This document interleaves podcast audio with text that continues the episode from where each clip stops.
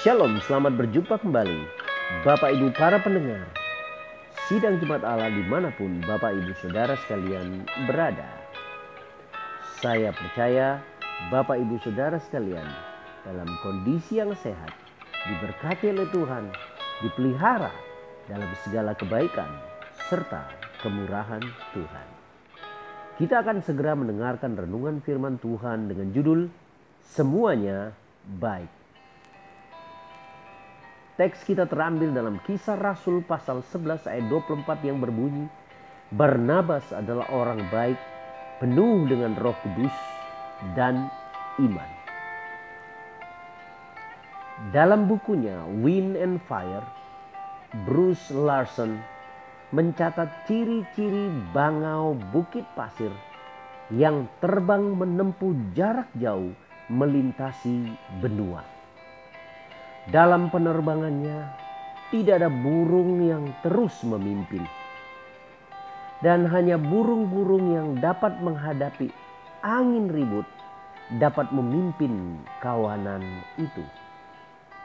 Tetapi yang paling penting, sepanjang waktu si pemimpin melawan arus bagi yang lain seluruh kawanan itu terus-menerus mengeluarkan suara yang mendukungnya. Entah diberikan dalam bentuk suara atau semangat atau penghiburan atau dorongan, maka hal itu adalah tindakan yang mempunyai nilai tertinggi Mengapa begitu? Karena ketika kita memberi semangat kepada seseorang yang sudah mulai patah semangat, dan ketika dia menangkap semangat itu, dia boleh bangkit lagi. Itu sama dengan kita memberi hidup di dalam kehidupan orang itu sesuatu yang baru. Nah, Barnabas adalah teladan dari seorang yang memberi semangat seperti itu. Mungkin kita sekarang mempunyai Injil Markus. Tahukah Bapak Ibu? Itu karena dia telah menyemangati Markus terlebih dahulu. Paulus pernah menghardik Markus karena dia tidak mengikuti Paulus dengan setia. Markus meninggalkan mereka. Tetapi Barnabas, pemimpin rohani yang baik, dia tidak meninggalkan Markus sendiri. Dia mungkin telah disalahkan oleh Paulus karena meninggalkan Paulus dalam pelayanannya.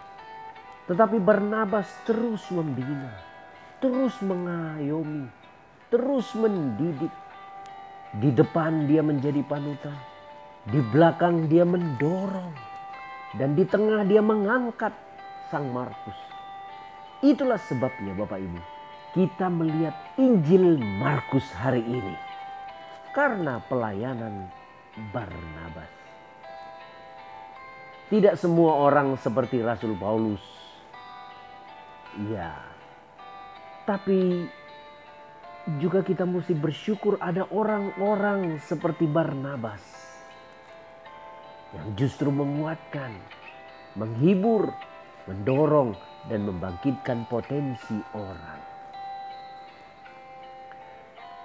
Kisah itu dimulai ketika Paulus dan Barnabas pergi dalam perjalanan misi mereka. Markus ada di dalamnya. Ia masih muda. Tetapi Markus meninggalkan mereka sebelum perjalanan berakhir dalam kisah Rasul pasal 13 ayat 13. Sebab itu Paulus tidak mau mengajak Markus lagi dalam perjalanan kedua. Tetapi Barnabas mengambil alih pengayoman atas Markus. Kisah Rasul pasal 13 ayat 36 dan 40. Sikap Barnabas yang mengampuni dan menghibur orang muda itu membangkitkan dan menyelamatkan kehidupan pelayanan Markus. Di sini kita melihat Barnabas tidak lagi menuntut Markus seperti A, B, C, dan D. Tapi dia mengayomi, memantau, mengarahkan, tanpa menekan, tanpa intimidasi, tanpa kecaman, tanpa bahkan menghadirkan konsekuensi-konsekuensi buruk dalam kehidupan Markus. Ia hanya memperlihatkan contoh dan teladan, masukan serta mengangkat. Dan tahukah apa yang terjadi? Markus mengembangkan potensi menulisnya. Ia akhirnya berhasil menulis surat Markus itu bagi kita sekalian.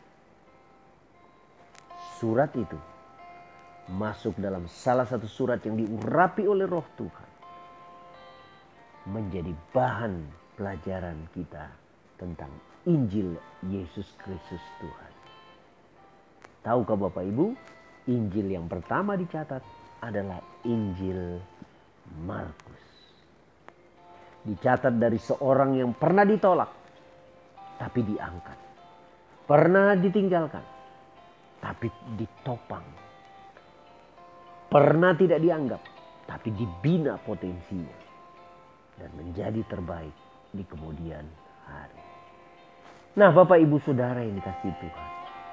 Tidakkah Tuhan ingin melihat sesuatu yang baik dari dalam kehidupan kita? Jadilah berkat. Jadilah orang yang menopang. Jadilah orang yang menguatkan. Jadilah orang yang selalu menjadi berkat bagi banyak orang. Hari ini kita belajar dari seorang pemimpin rohani bernama Barnabas. Ia menerima apa yang sudah ditolak. Ia menerima apa yang sudah hancur.